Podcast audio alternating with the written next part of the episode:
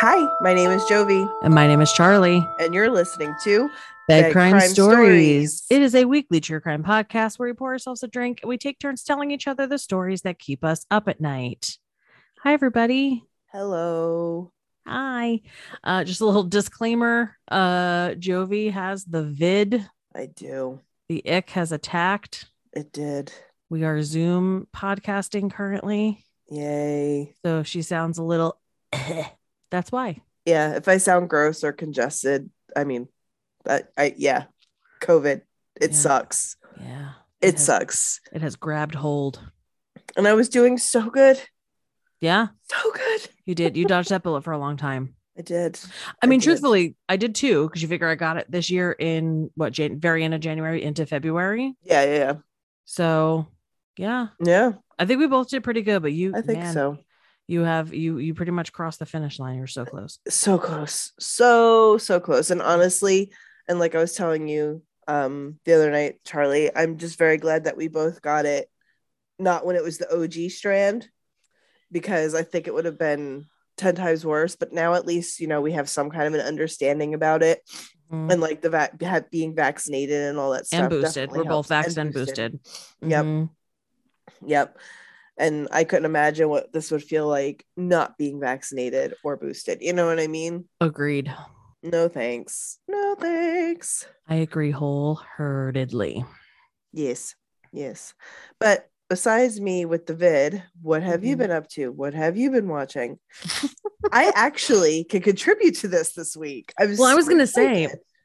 I was gonna say you've actually been doing much better than I have this last week. Yeah. and change because since you've been sick, you've been Mhm. able to actually catch up on some stuff. yes. Um, I haven't really I haven't started anything new. oh, Um, and I've been doing a rebinge of something like super rando. I've been doing a rebinge of the Leah Remini Scientology show on that Netflix. so good though. so good. So good. So good. And that and her book. Oh my Her book god. was so great. it really was. Her book was fantastic. I actually Mhm. also really loved the book that was written by David Miscavige's niece Mhm. about her leaving Scientology because I actually think hers had a little bit more like insider detail. Yeah, yeah, yeah. But yeah, Leah Remini's book was redonk, and that show is so good. It was, and yeah, I haven't seen it in a hot minute, but I do remember liking it. Um, Yeah. but yeah, basically, these are the things that I watch. I watch like a nice list. I do. um, I watch Our Father, Oh, and I can't even begin to tell you. yeah, I I feel so bad for these women I know. and the and and the the kids. kids. Yeah. and I'm sorry, like towards the end, and spoiler alert, I guess I don't know, but um, when the last one was like, he's he was my gyno too, and I honestly thought she was gonna say that he inseminated her as well, and Yeah. I was like, "Ugh," but I I just that is ter- he did it to his own friends, Yeah. Like Well, what? and the, worst part is, fuck? is think about think about the amount of women that he actually impregnated. Mhm, But think about how many he had to have done that to to mhm. have gotten the number of women pregnant that he did. yeah, yeah. So oh, I know. yeah. And then he's the one going, I did it sparingly. First, bullshit. No, Bullshit. And No. even if you did it once, it's still so fucked up. Yes, and now what they have over a hundred or close to a hundred now, Yeah. and, then- going. and, and keep and keep going. Yep. And the fact that during the research for the documentary, they found what 44 other doctors 40 across the US yes, that have done this. Yes, something. I'm sorry. Yeah. Something needs to be done to prevent that from happening. Mhm. Because the fact that it's still happening or has happened more recently, I should say, there's there's something wrong. Mm. There's something wrong, and I knew it. I knew it from the the sec like when they were doing the opening scenes and it was like all the religious sayings. I was like, tell me Mm. this motherfucker. Tell me Mhm. this motherfucker thinks he's some kind of fucking saint or prophet. bullshit. Yeah. Uh huh. I just uh, ugh, it was ugh, ugh. and the whole thing is is like you go and get your like women's visit or whatever they always have a nurse in the room right Mhm. but the whole thing is is the nurse would have no idea that this was happening Nope. How would she? They were going in there for the purpose of getting inseminated. Correct. How is she supposed to know? that he went jacked off into a cup. Oh, I know. I know. It's it's terrible. But yes, I I agree with Charlie's recommendation from last week. If you have not watched it, watch It's it. It is so bad. disturbing. And It's like so bad it's good. um I will say this the Jacoba, good for her. Like Yeah. she was like I'm on down, top man. of it. I was like, Mhm. you go, girlfriend, you go. Mhm. Um, so I watched that. I tried to finish the girl from Plainview, Plainfield, whatever. I couldn't do it. Like it was, it was. I got to the last two episodes. I'm like, I'm over it. Like I had no desire Mhm. to finish it. Yeah. So I hung on to the very end of that one. I watched it all the way through. I give you credit. I will tell you. So I actually felt this way about there was oh, I think and I think I mentioned this last week when I was talking about Girl from Plain View Field. that because I cannot remember what it is. Me neither. Um I think I, t- I mentioned it the last time I was talking about it was there's a true crime drama or no, not even true. It's just a crime drama on Apple Mhm. TV with Chris Evans defending Mhm, Jacob mhm. and how the show is so good and the story is so good, but they like overstretch it out to like give you a full nine or 13 episodes or whatever the hell. And you're like, Yep. this could have been done in four. yeah. And oh, I and felt I feel the yes. exact same way about Girl from Plainview Field. yes. Oh, Because- I agree. Seriously, like it's an it's a riveting story, it's a disturbing story, Yep. it's an insane story, but Yep. like come on now. Yep. It could have. It could have absolutely. It could have been even done in two. It could have been a two-parter. Um, Yeah, like look at it from her perspective and then and look at it from his. his perspective, like correct. roll credits. Like yes Yeah. yes i mean you know still watch it you might like it you might Yeah. hang on through through it all like charlie did or you might be like fuck this shit and Mhm. bow out it's Mhm. okay but i mean it was different and it, i enjoyed the first couple episodes until i started falling asleep and getting bored yeah. um Yeah, and I think the other thing too is it kind of goes back to my own my own preference of watching a documentary Mhm. over a drama mhm. because like the that. staircase, the staircase bo- is boring me, but the staircase documentary could not stop watching it. i actually liked i i watched all the available episodes of the staircase I'm behind like an episode or two, maybe. I I really enjoy it. I'm I'm enjoying it. And Mm. I actually just watched the episode. Oh, I think you went where he goes into the owl theory. I haven't. What that's the one I'm behind. That one's the one I'm missing. So I'm only missing one episode then. Okay. Um I don't know. I don't I don't mind it. Mm. I don't I'm actually really enjoying it. Like I I binged pretty much every episode except for the last two I watched a different day, but like I was I was into that. It just made me want to watch the documentary again. You know what I mean? Yeah. So yeah. Yeah, I wonder if I would feel different about that one because I mean, it's the pacing on that one is not the problem. No. Um, I'm wondering if I had never seen the documentary, if I maybe be, if I may have been a little bit more into the drama, Yeah. But watching the documentary, I feel like okay, I know, like I know all this. You know what I'm saying? yeah, like I'm not learning anything new, and I'd rather hear it from the people than. And I love Colin Firth, yay yay, but um, that's a really old inside joke yes. um but and I, I do i like him i i like a lot of the people that are in the show Mhm. but yeah, Yeah. oh Yeah. I can see that. just not as much I can as see the that. doc yeah Um and I think that's all that's a lot for me because that's I don't Mhm. usually do good with hour episodes of things. Mhm. Um next on my list though, I want to watch that show Candy. yeah i'm interested to watch that too I haven't touched it and I haven't um done the other one that you recommended last week.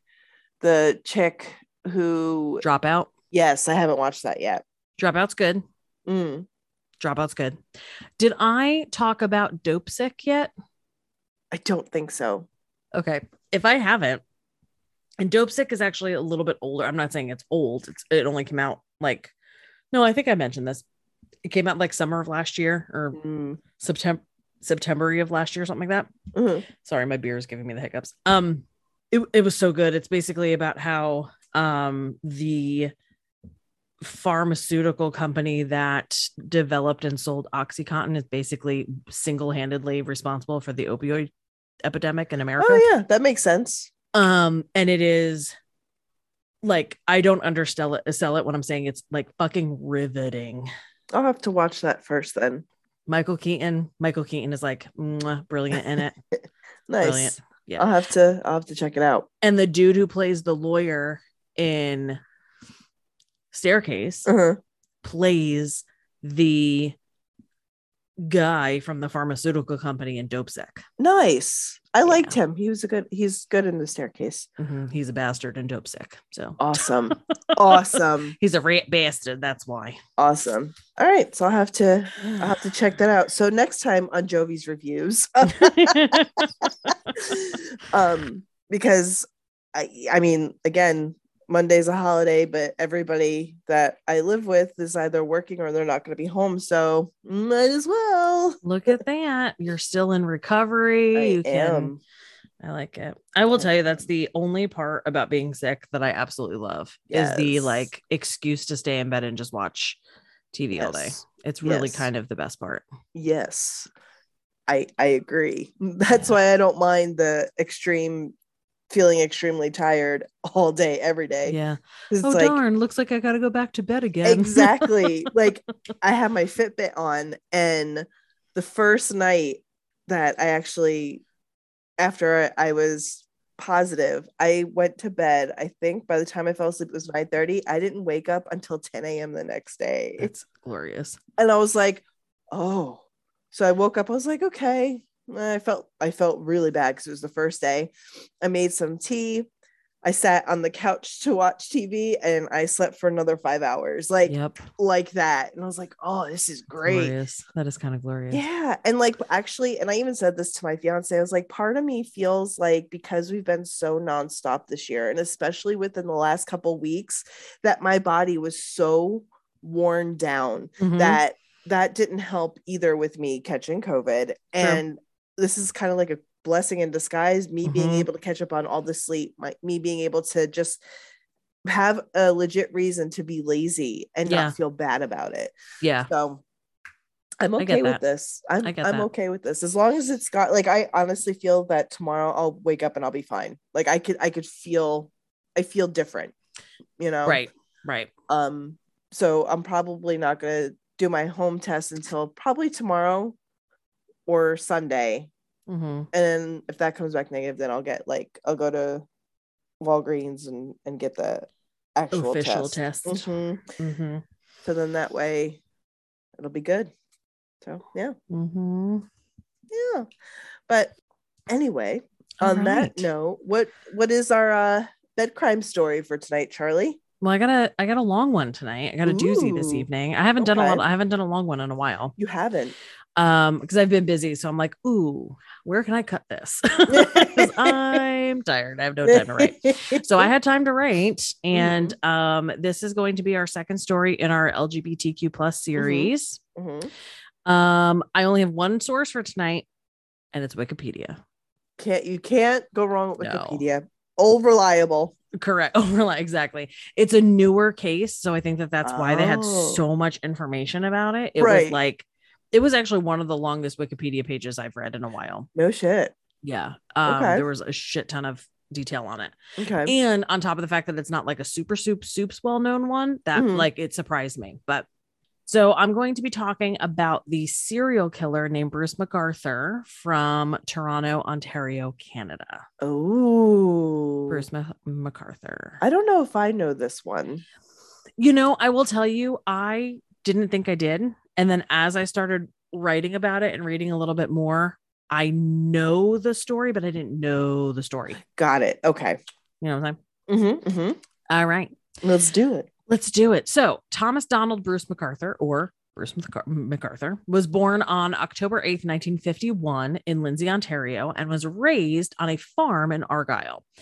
In addition to raising MacArthur and his sister, his parents were foster parents, um, and they often had about six to 10 foster children in their care at any given time. Mhm. Um, they were usually troubled children from the city of Toronto. Okay. So the the parents did have quite a good reputation in their area. See I, I i commend people that could do that Agreed. that's that's Agreed. that's amazing it, Mm-hmm. it really is that takes a lot of patience a lot of love, a lot of everything. And people who could do that, they're they're something kind of special. They really, really are. I agree. Also, hashtag not sponsored, but I'm drinking a new beer flavor for me. Oh, So I love the local brewery, Cigar City, uh-huh. Uh, based out of Tampa. And my favorite of their beers was always Florida Cracker, but it's a seasonal beer and they changed the name of it. And it's like really hard to find that Mm, one again. It's my favorite Mhm. one, but I haven't been able to find it. mhm. This one I'm drinking called is called Fancy Papers. Ooh, It is a hazy India pale ale nice. and it tastes delicious. It has mango and tangerine in it.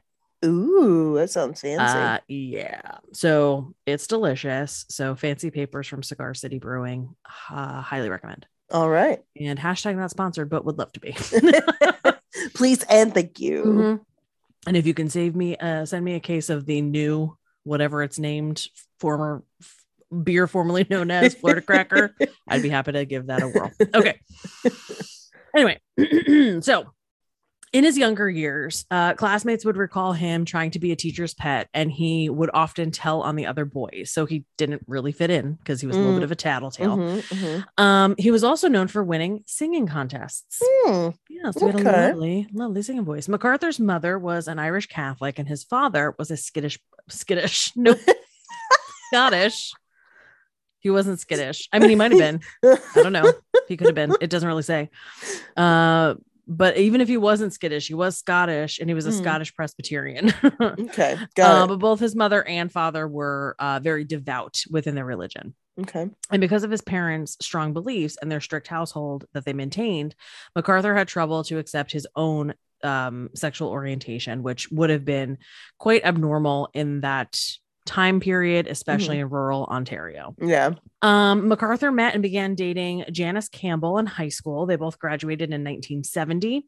MacArthur later completed a program in general business and married Janice when he was 23. Hmm. So he began working for Eaton's department store as a buyer's assistant in 1973 in a downtown Toronto building that was later demolished for construction. A few blo- blocks north of where he was working, there was a gay village that was starting to form um, on Yonge Street between College and Wellesley Streets. Now, in Canada, specifically in that, in um, I do believe specifically in Ontario, same sex adult sexual behavior had recently been decriminalized in 1969.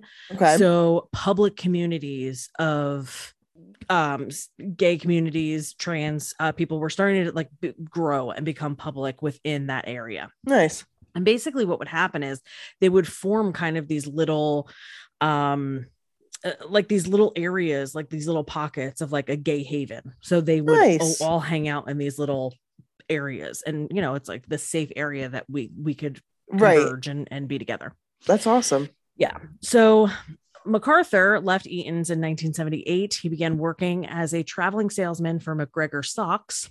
Interesting. Um, yeah. So basically, what he would do is he would go to department stores and sell the socks to the, the stores to sell his merchandise.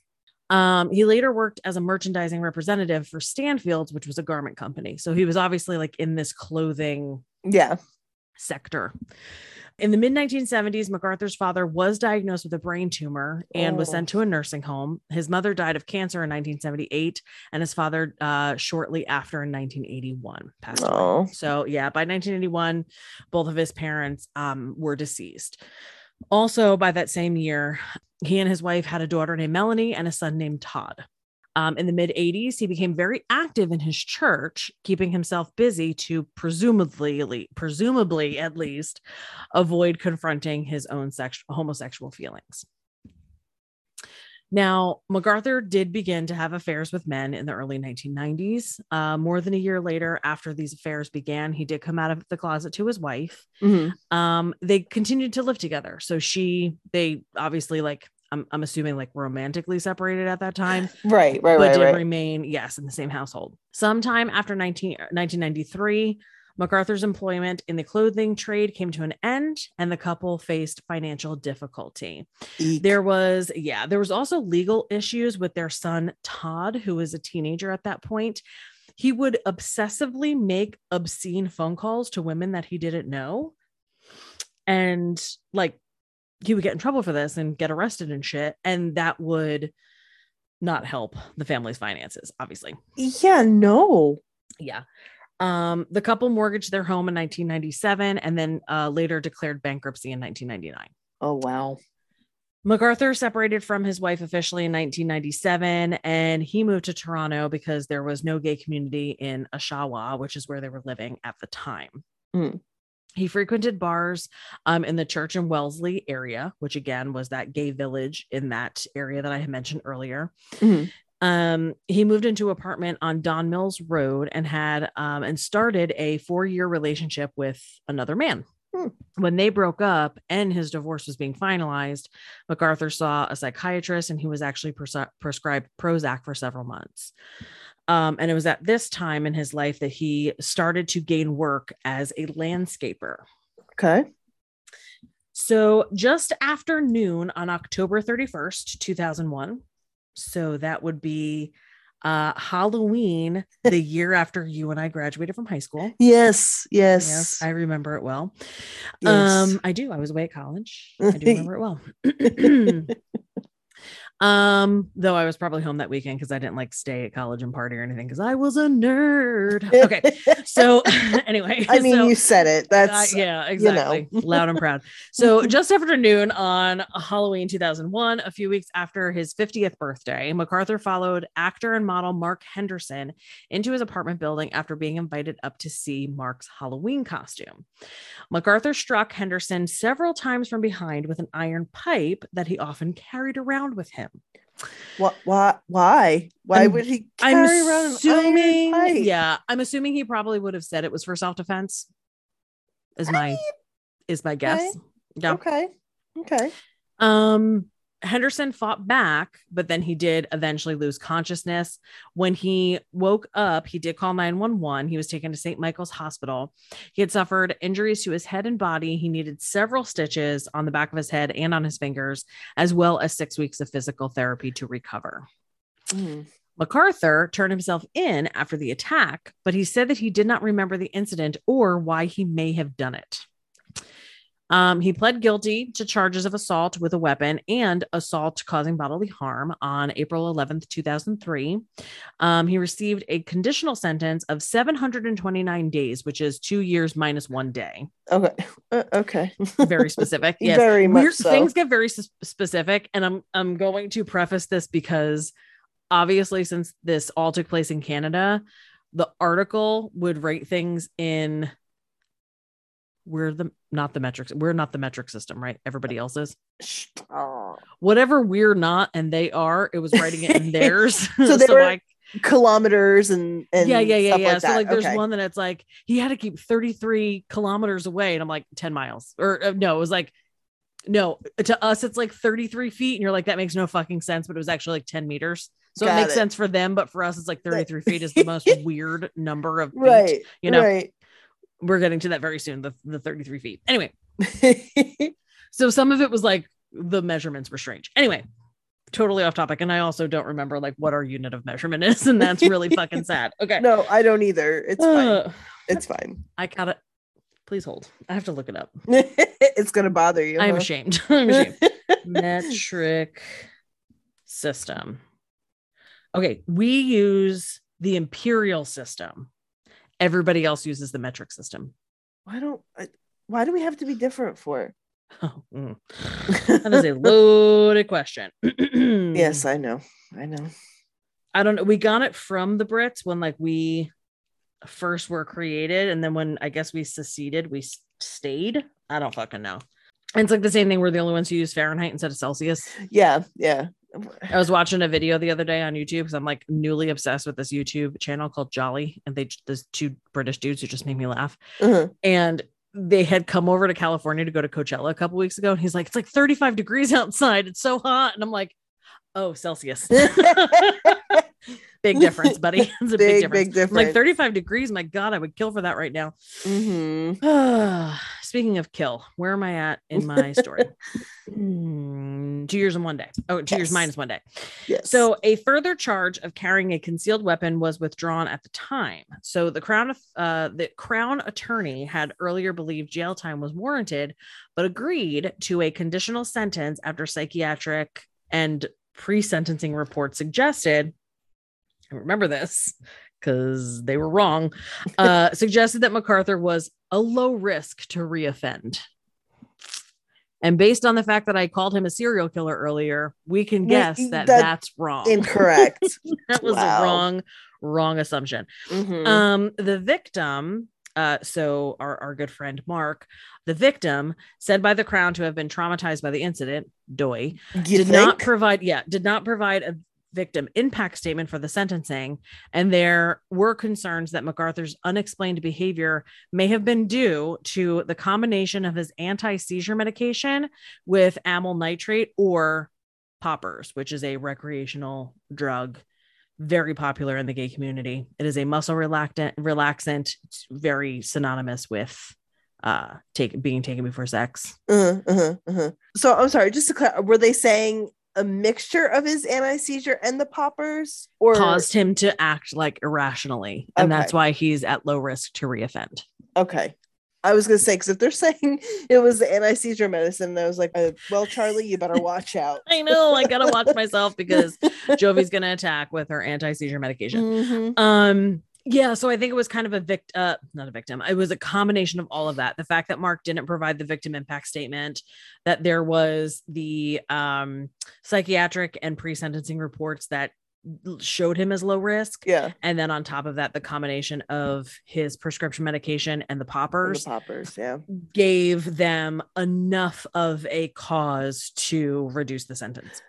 but i mean how, Oh. how would they know that he's gonna stop taking poppers you know what i mean like Oh well, they told him not to, Jovi. oh I'm not there yet, but they said no, Mm. no. Mm, They said no, no more. mhm, mhm. No. I'm sure he obviously did not listen. He said no, no more. Yeah. um, there was a lot of things that they told him not to do that he kept doing. I'm just Mhm. throwing that out there. Um, so MacArthur avoided jail time, spending the first year of his sentence under house arrest, followed by a six month curfew and three years of probation. Now, during the sentence, he was barred from the Church of Wellesley Village area, except if you had to go to work or medical appointments in the area. okay.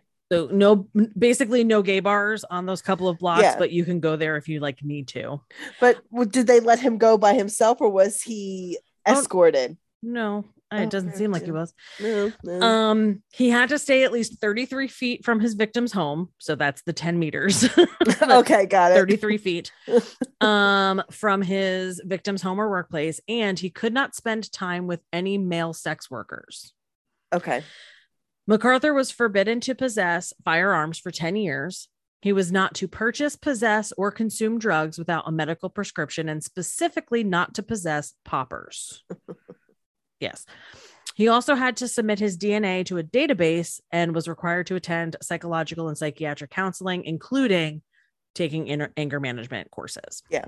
Um, a criminal defense lawyer found the list of conditions uncommon and suggested that the judge was concerned that MacArthur was a danger to all male sex workers, which I, I would agree. Yeah. But, you know, I think that he's just a danger to all, yes. full stop. But, you know, hey, whatever. You know. Hey. Uh, yeah. Yeah. A retired homicide detective noted that parole conditions were unenforceable, were not published or made public knowledge, and that parole violators were caught only if they came to the attention of police, which again, I say, doy. mm-hmm. Because if you're not Mhm. putting it out there to the public that this person, that's why we have the sex offender Registry. mailing that goes out when somebody who Mhm. moves into your area is a sex offender. It's the Yes. same exact thing. If you don't do that, nobody's going to know. Nope. So if you're a male sex worker and this guy, you pick him up, how are you supposed to know that he is not supposed to do that? right. Exactly. exactly. Yeah. Wow. So anyway, In 2014, MacArthur was granted a pardon on the conviction, which was subsequently expunged from his record and would not have appeared in any criminal background checks during subsequent investigations. So, most records and exhibits were destroyed in 2010 in compliance with the Toronto Police Service's retention policy. So, they only keep their records for X amount of time before they are destroyed. Which, as a person who's worked for a financial institution for as long as I have, I know like after seven years we destroy our records, but like But- you're a police station. Yeah, but, it doesn't like, one I- like that makes no sense. No, like I understand a financial institution that I get. But I, you can't I keep all that in perpetuity. Like you have to be Right. able to overturn your records. right. But I mean, no, like no, no, that should not be a thing. My whole thing is this: it was 2010. It's not like that shit wasn't on. You couldn't put it on a computer. right. Exactly. Type that shit up, scan it. There were For real. scanners. Scan it, throw it in a folder somewhere, so that way we can look this jabroni up. Correct. Stupid, stupid, Unbelievable. stupid, and asinine. Unbelievable. Mm. Anyway, the only surviving documents were the transcripts of the guilty plea and sentencing hearing, the psychiatric report and pre sentencing report ordered during the trial, and pictures of the victim's injuries and the weapon. Mm. That was the only thing that survived the destruction of the records. In 2002, while the assault case was still before the courts, MacArthur registered with Recon, which was a gay fetish dating website for men into BDSM, where his profile noticed his um where his profile noted his interest in submissive men.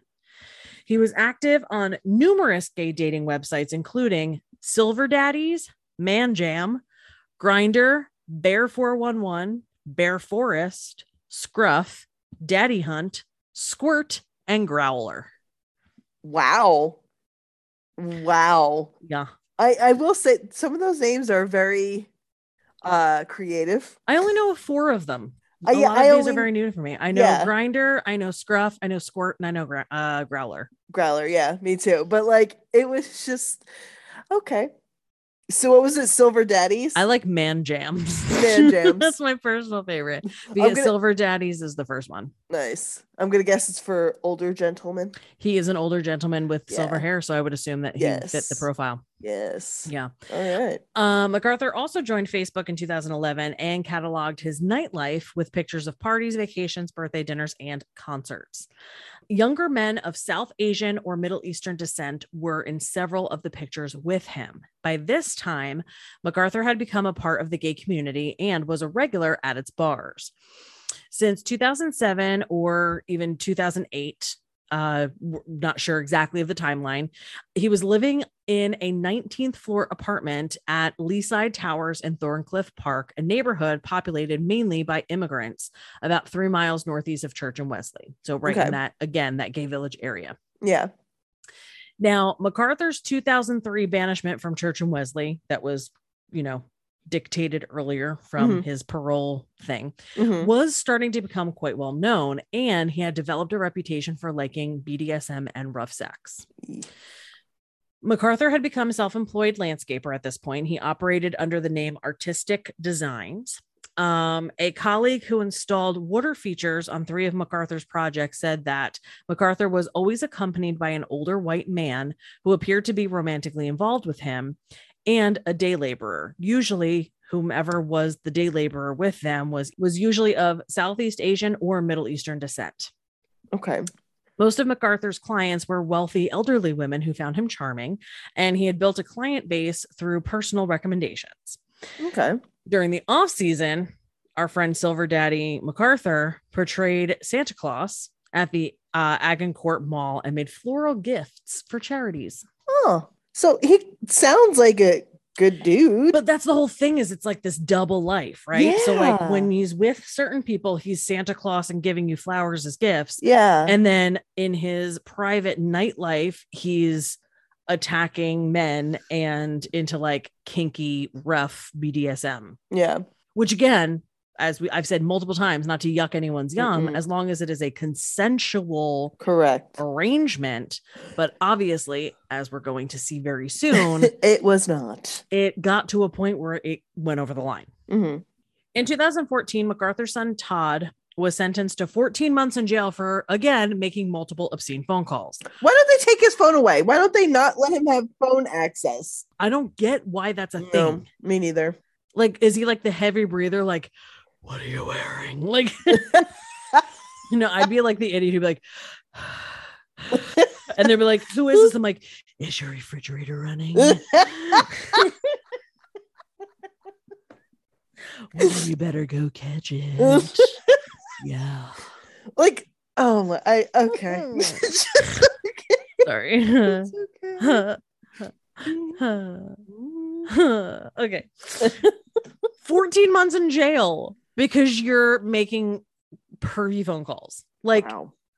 Like Oh. why? get a better hobby, man. Get like, put a bottle, put a ship in a bottle. Like, get a better hobby. I don't know what to tell you, A- A, ship in a bottle.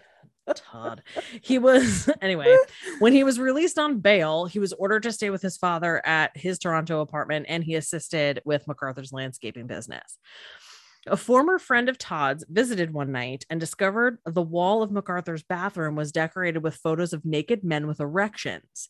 He Oh. said that most of the men appeared to be East Indian and that Todd said, quote, East Indian, and that Todd said that they were men whom his father knew. MacArthur didn't even like try to hide it. And the next day at breakfast, he would was laughing about it. Like, yeah, that's no. Oh, okay. I mean, hey, again, You know. like you're young, bro. No, no. In November 2012, the Toronto Police Service, TPS, launched a task force dubbed Project Houston into, uh, into the September 6, 2010 disappearance of Skanda. Hmm, now, okay, I'm going to issue a preemptive apology. Most of the victims of our serial killer are Middle Eastern, East Asian gentlemen Mhm. uh, most of them were refugees or immigrants to Canada. They have very difficult names to pronounce. Mhm. I am going to butcher them. I'm not even going to pretend I'm not gonna. Mhm. I will, and I'm re- beyond beyond sorry. Just do your best. I'm going to do my best. That's I it. did my best. I did my best. Okay.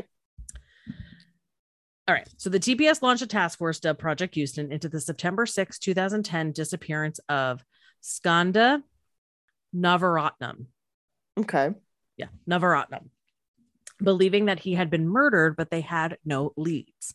According to a 2018 investigation, a man posted on a cannibal website called Zombie and Meat in 2012 and stated that he had killed and eaten men in Toronto, which led the formation of the Project Houston Task Force. Yes, police briefly investigated a possible link between Narat- Navaratnam's murder and Luka Magnotta.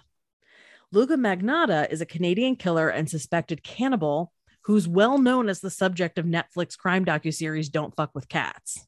Oh shit. Yeah, have you seen that? No, I haven't yet. It's bonkers bananas. And they show one scene of him murdering a cat. So when you know what's about to happen, you have to like turn away. But the whole rest of the documentary is very good and cuckoo's bananas. I Wow. do recommend Wow. recommend it, but I watched it with a friend of mine Uh-huh. and we wound up like fast forwarding through like the 20 minute scene of like them talking about it and them showing it. And then we continued with the show. It was very good, but it was very that was bad. Yeah, yeah, yeah. Um. Anyway, so they were assuming that it might have been Luka Magnotta because honestly, how many Canadian cannibals are there? Hopefully, not very many. Even though I can actually think of another one, but that's neither here nor there. Um. although this lead was eventually abandoned for lack of evidence. Okay. By June 2013, Project Houston had identified two other missing persons cases linked by geography and lifestyle. Basir Faizi and uh, Majid Hamid Kayhan. Like Navaratnam, both men were middle aged immigrants of South Asian origin who disappeared from the Church and Wellesley area between 2010 and 2012. An anonymous tip linking MacArthur to Navaratnam and to Kayhan led police to interview him on November 11th, 2013. MacArthur told police that he knew both men and he regularly interacted with Navaratnam at a gay bar. MacArthur also admitted to employing Kayhan, with whom he had broken off a sexual relationship. Project Houston concluded with no evidence to link the disappearances or that a crime had been committed or to identify any suspect. Huh. On June 26, 2017, one day after attending Pride Toronto, um, Andrew Kinsman disappeared from the Cabbagetown area and was last seen in the area of his residence on Winchester Street. On the evening of June 28th, learning that no one had seen Kinsman in a couple of days, Ted Healy and other friends of Kinsman gained access to his apartment. They found no sign of a disturbance, though his 17 year old cat was out of food and water. Oh, I know. They reported Kinsman's disappearance to police the following day. Uh, Kinsman, who was openly gay and had deep roots in the community, was regarded as a stable and responsible man whose friends felt would not suddenly leave and certainly would not leave without his cat or his prescription medication. Hmm. It was also noted to be unlike Kinsman to go anywhere without notifying friends or family. Kinsman was very active on social media, but investigators found his cell phone was turned off the day he disappeared.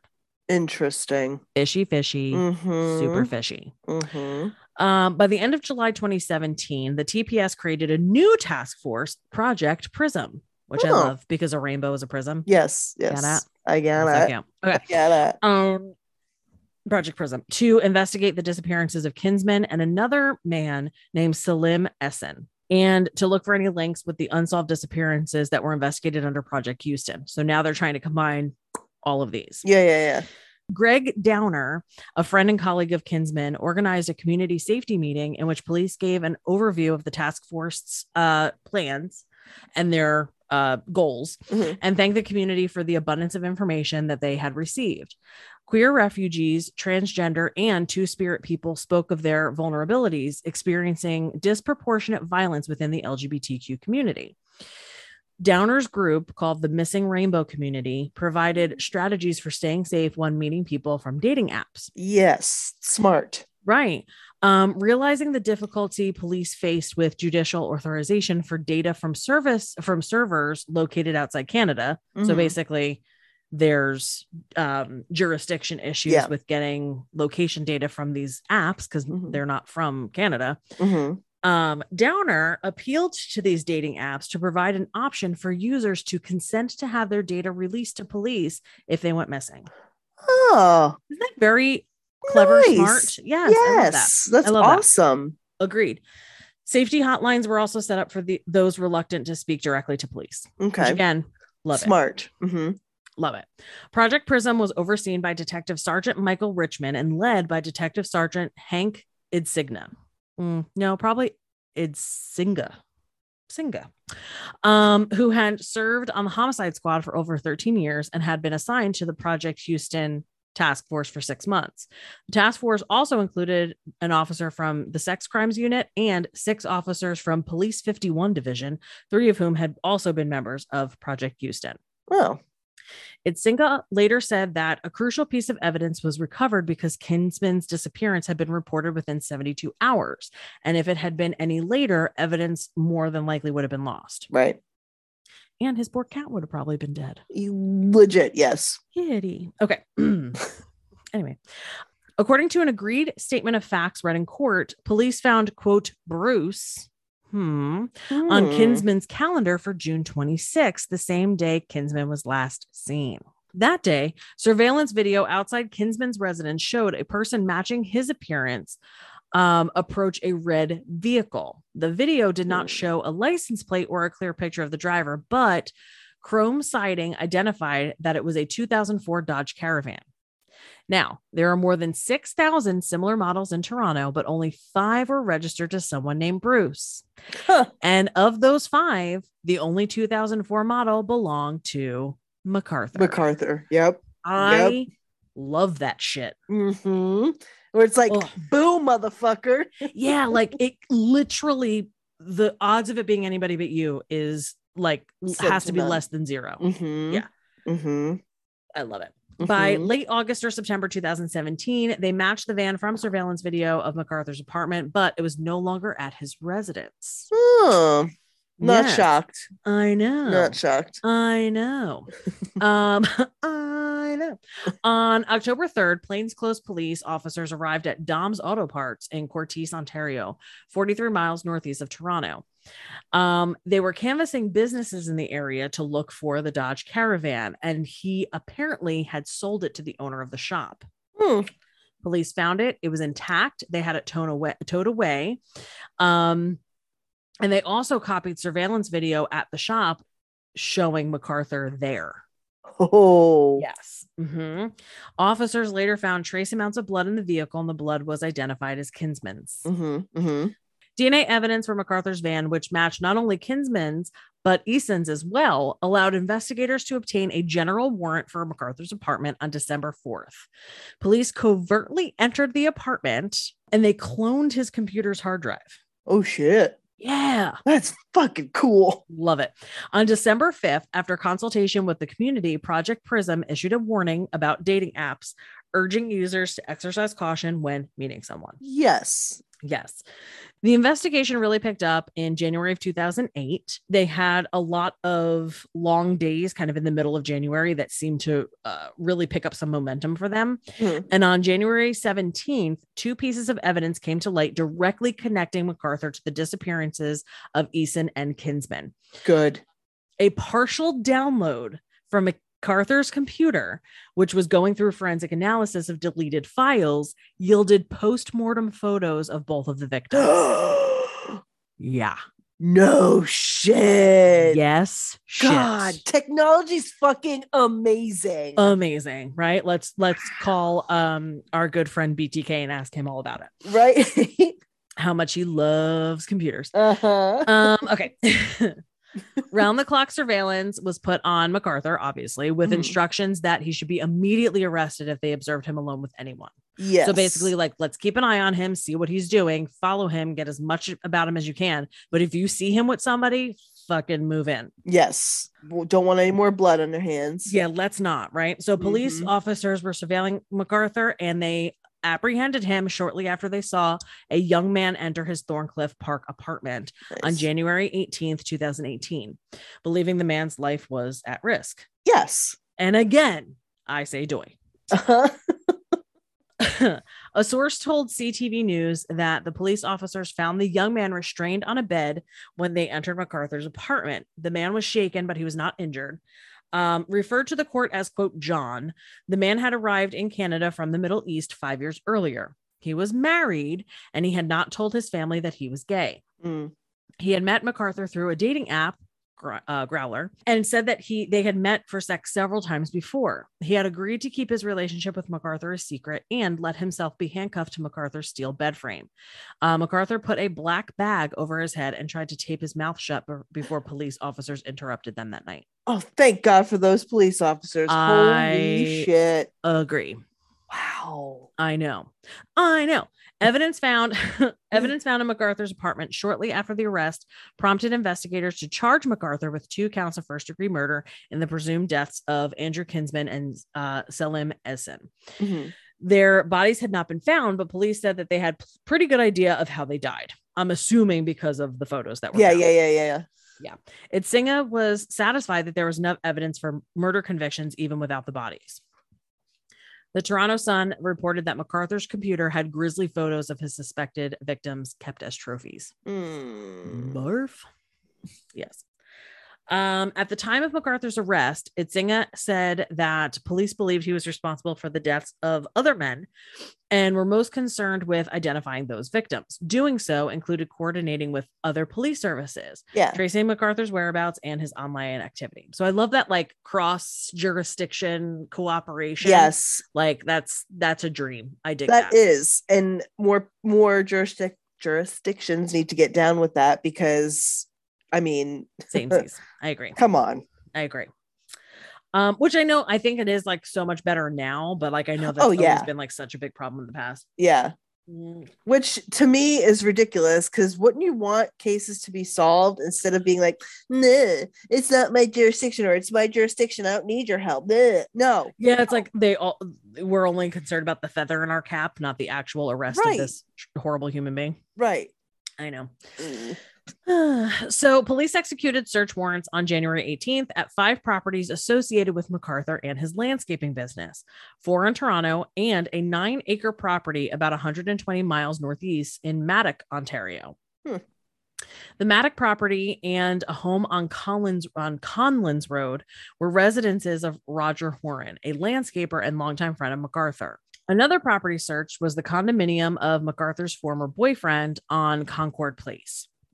These three properties were released back to their owners by January two, uh, 23rd. Doesn't seem like anything was found there. Okay. Of greater concern to investigators were MacArthur's apartment itself in Thorncliffe Park and a Mallory Crescent residence in Leaside. Now, MacArthur had an arrangement with the owners of the residence in Leaside to tend to their yard in exchange for storage space in their garage for his landscaping equipment. The bodies were in there. Oh, it's kind of worse. Oh no. The owners of the Leaside residence were barred from their home on January 18th so that forensic investigators could search it.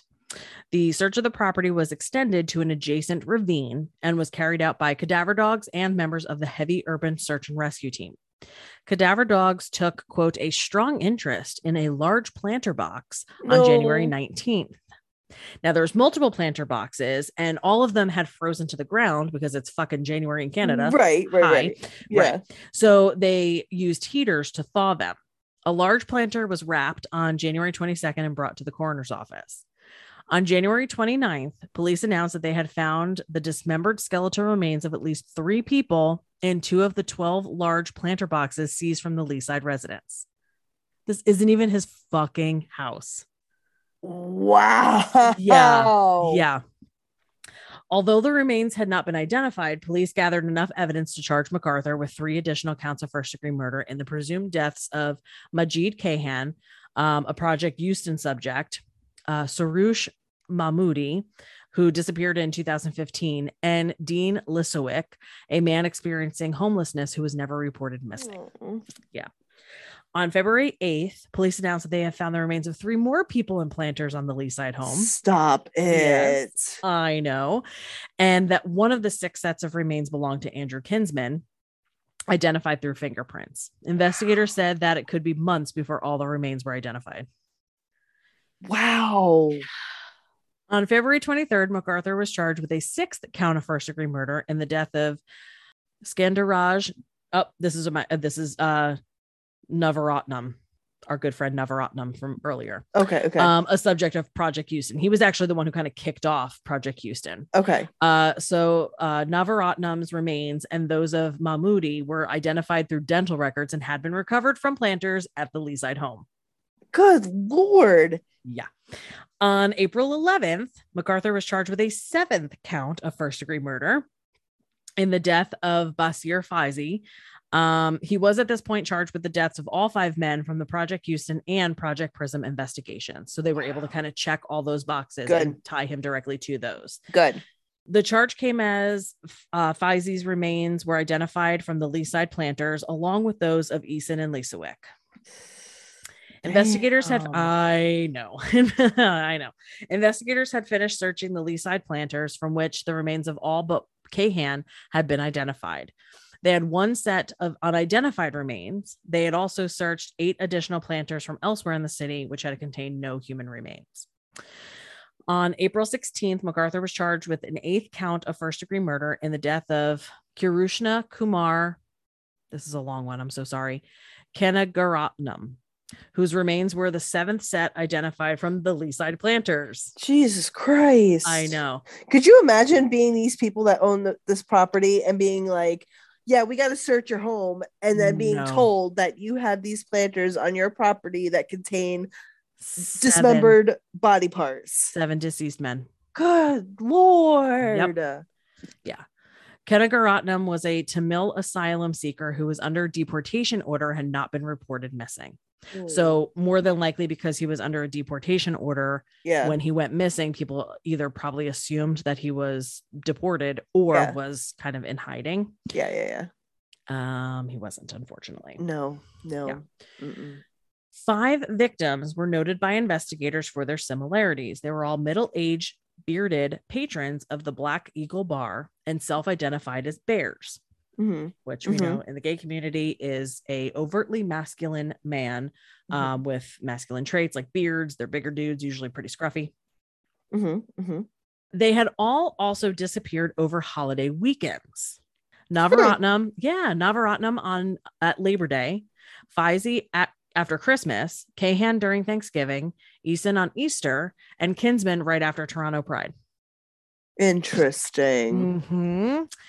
Uh, during MacArthur's sentencing hearing, prosecutors said that the eight victims had ties to Church and Wellesley, so that uh, that gay village community, and a social life in that community, physical similarities, which usually included facial hair or beard, and six of the eight were from South Asia or the Middle East. Yeah. Yeah. Several of yeah, several of the deceased had characteristics that made them more easily victimized or crimes easier con- to, conceal, such as moving between residences or keeping aspects of their lives secret. So they were living double lives. Um, you had one of the gentlemen who was experiencing homelessness at the time. So very common, as we know from our cases, that it's you know those quote unquote high risk lifestyles that Mhm.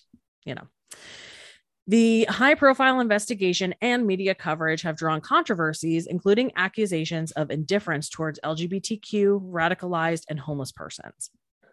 Gay activists and editorial writers have suggested that police only looked at the disappearances more seriously when a white man, Andrew Kinsman, was reported missing. But Idsinga denied this, noting that Project Houston, the original investigation, was a bigger and um, was a bigger and was started prior to Kinsman's death. yes. Right. Correct. So that was a Correct. bigger investigation, and we started it prior to Andrew uh, going missing. Correct. He also noted that Kinsman's disappearance in June 2017 was important to the creation of Project Prism because of evidence obtained in July, not because of race.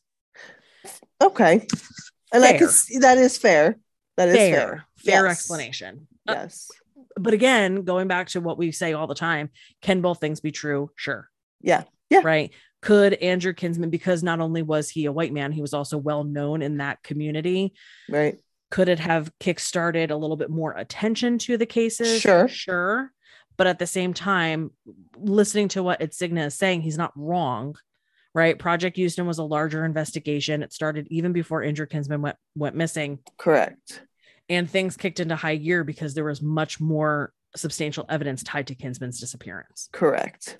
So, At least he started it. At least it was started beforehand. And correct. Yeah. So, CBC News examined hundreds of pages of partially redacted court orders unsealed in September 2018 and concluded that there had been considerable effort towards investigating all three Project Houston subjects. Ju Young Lee, who is a University of Toronto associate professor who teaches a source on serial homicides, suggested that there was racism within the gay community itself, indicated by the relatively weak responses to the disappearance disappearances of the brown-skinned men in contrast with the campaign to find Kinsman. So it's like the meme of the Spider-Men pointing at each other. yeah, pretty much. Racism from you, or is it racism from us? Is it racism from you? How about it's just racism, period? Just all around, right? just racism. Yeah. Um, on February 8th, 2019, Justice McMahon sentenced, Mc- sentenced MacArthur to life um, in prison with no parole eligibility for 25 years. McMahon described the crimes as, quote, pure, pure evil, Joy. Yeah. and stated and stated that MacArthur showed no evidence of remorse and more than likely would have continued killing had he not been apprehended. Correct. Which, based on what he was doing with that gentleman the night that they caught him, I'm gonna say go on a limb and say Yes. absolutely right. Yes. my my dog is dreaming. She's doing like dream girls, and she's going, "Ruff, ruff," and she's like right at I hear her. I heard hear it. Yeah. She's so fucking cute. oh my god. I just want to bottle her up and sniff her all day long. I know. she's so fucking cute. I know. My boyfriend just came out of his office and he's pointing at her like, "Eh, I know she's so cute. um, so despite all of this, he felt that the sentence should not be one of vengeance given MacArthur's age and his guilty plea. MacArthur could apply for parole when he is 91 because that's 25 years after he was arrested. But uh, McMahon said that it would be highly unlikely that he would be granted parole. The Toronto Sun also so eloquently noted that MacArthur is overweight with type 2 diabetes and He'll is be dead. unlikely to live that long anyway. Yeah. yeah. So that is the story of serial ki- Toronto serial killer Bruce MacArthur. Wow. So it's it was kind of like a double whammy on the LGBTQ plus um uh, in our theme Yeah. Yeah. because it was a gay murderer who was And murdering gay victims. men. Yeah. Mm-hmm. Yeah. But crazy, crazy. That- that's just a crazy one. I, yeah. And like I, I I don't think he should have been given the chance of parole even after 25 years, but at the Such a same different time justice system than ours. I know, I know, but at the same time, the way I'm thinking is, yeah, you could do it 25 years, but you'll be dead. So, Correct. you know, Correct. There was one oh well, what's his ass? Golden State Killer, where he's like what? He's like nine thousand years old, and like life in prison. We're like, okay, so three years. Okay, cool. exactly, exactly. But at the same time, it's like, mm, yeah, that's fine. I mean, the punishment is the punishment, right? exactly. And even if they did give him the death penalty, he'd be on death row longer than he'd be alive. He would anyway. be alive anyway. Yeah, Mm. absolutely. So, whatever. But wow, Mm. that got intense. Yeah, just like camping gets intense. Yes, yes, it Mhm. does. Yes, it does. And like sex while camping, it's fucking intense. So, anyway, Charlie, ladies and gentlemen. Oh my god. I also would like to point out that we're recording this do, like immediately after I finished work on a Friday. Mhm, So mhm. my brain is like it hurts. mush. Yes. That that was me the other week when I did the uh the West story. I Oh. was like, I'm tired. Yeah. And I think also the fact that like I haven't done a long story like this in forever, Mhm. that I'm just like, wow, I haven't said this many words in a row in a long time. It's a long, time, now. And like I'm a corporate trainer. I say a lot of words every day. Mhm. That's a Mhm. lot of words. it is a lot of words. And it's it's not that you don't use big words, but it's big words and names that you don't necessarily say yeah. Yeah. other other yeah than i want to doing apologize for that again obviously um i definitely recommend finding the wikipedia page um i do believe if i'm not mistaken if you if you search bruce mcarthur you'll find it but it was under t- uh, toronto serial killers or Okay. serial killings Okay. Um because it goes into a lot more detail specifically about each of the individual victims Mhm. um it gives their names their age their stories so it goes into like who they are where they came from why you know and it was i think it's very important obviously that we Yes. Yes. talk about the victims we again we we know that that's kind of why we do what we do Yes. it's just i am so sorry those names were so difficult and i don't want to seem like a I thought you did very well. ass. Thank you. You I did the best that you it. could. oh yes. Being that you that's not your native tongue you know what i Mhm. mean? I thought you did very well. Mhm. thank Like, you. good job. Golf thanks. Thank you thank you thank you. You're welcome. Thank you charlie for telling us that story and bringing that to light. Um oh you're welcome. I'm glad he got caught. Mhm. i i'm not glad that he put decompose like um not decomposed um wow dismembered i'm not happy that he put dismembered body parts in planters on people's property some like rando customer of his is fucking property. fucking you know that going forward hiring people to do their lawn work they're doing like extensive background checks you Uh, know for they sure. are. For sure. But he seems so nice. Yeah, until he's putting dead bodies in your backyard. Mhm. So I know in our I know the last time that we recorded a uh episode we talked about the last mass shooting in America. yeah. Um but we want to send out um our condolences to the families affected by the um the shooting in Texas this past week. Like I you know you guys know that we record way earlier before the episodes come out. So this is still pretty fresh and still pretty new for us. Um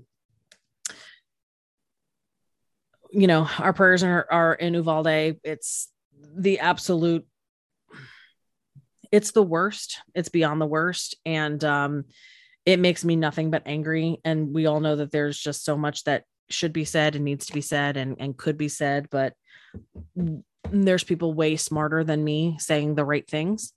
Um, and i just don't have the right words. But um, all i can do is my best to offer uh, condolences on, on behalf of jovi and myself and Mhm. um you know we i know we joke a lot about us not being fans of children.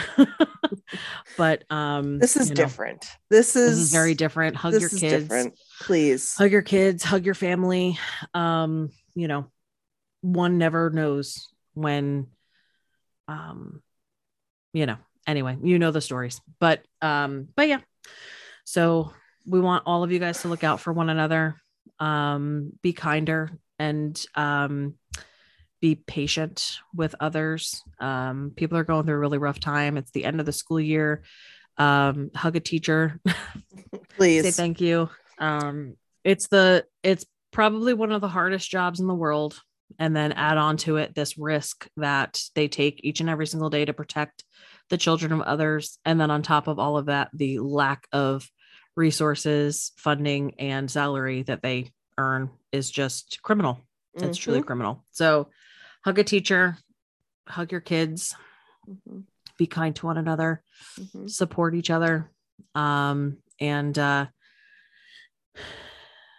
if you need to, you know, seek out help because these are really tough times and um nobody needs to go through it alone. Mhm. So- There's no shame in getting help.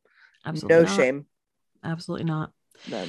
If you uh want to wrap this up, Jovi, we can send our lovely listeners on their way. Sure, sure, sure. Um, if you have any story suggestions, you want to say hi, you just want to chit chat, that's cool. Uh, drop us an email at bedcrimestories at gmail.com. Bedcrime stories pod at gmail.com. Bed- forgot the pod. Damn it. Bedcrime stories pod at gmail.com. Thank you. Yeah. Thank you. I appreciate that. Yeah. Um, but besides emailing us, you could DM us on Twitter and Instagram at bedcrime stories. no pod. no pod. Um, please rate, review, subscribe, tell a friend. hmm Like Charlie said, be kind as much as possible. We can't stress or say that enough. hmm Uh, we love you guys. We appreciate each and every single one of you. Thank you all for you know being our listeners, being our Mhm. friends. We would be nowhere without you. hmm Take care of yourselves, guys. We love you. Please stay safe. Have a good day, night, week, whenever you're listening to us. Uh, stay safe. Sweet dreams. We love you guys so much. Please be safe. We love Please, please, you. Take care of each other. We love you. Bye. Bye. Bye.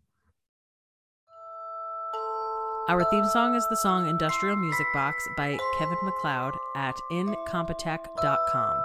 Licensed under Creative Commons by Attribution 3.0. creativecommons.org backslash licenses backslash by backslash oh. 3.0.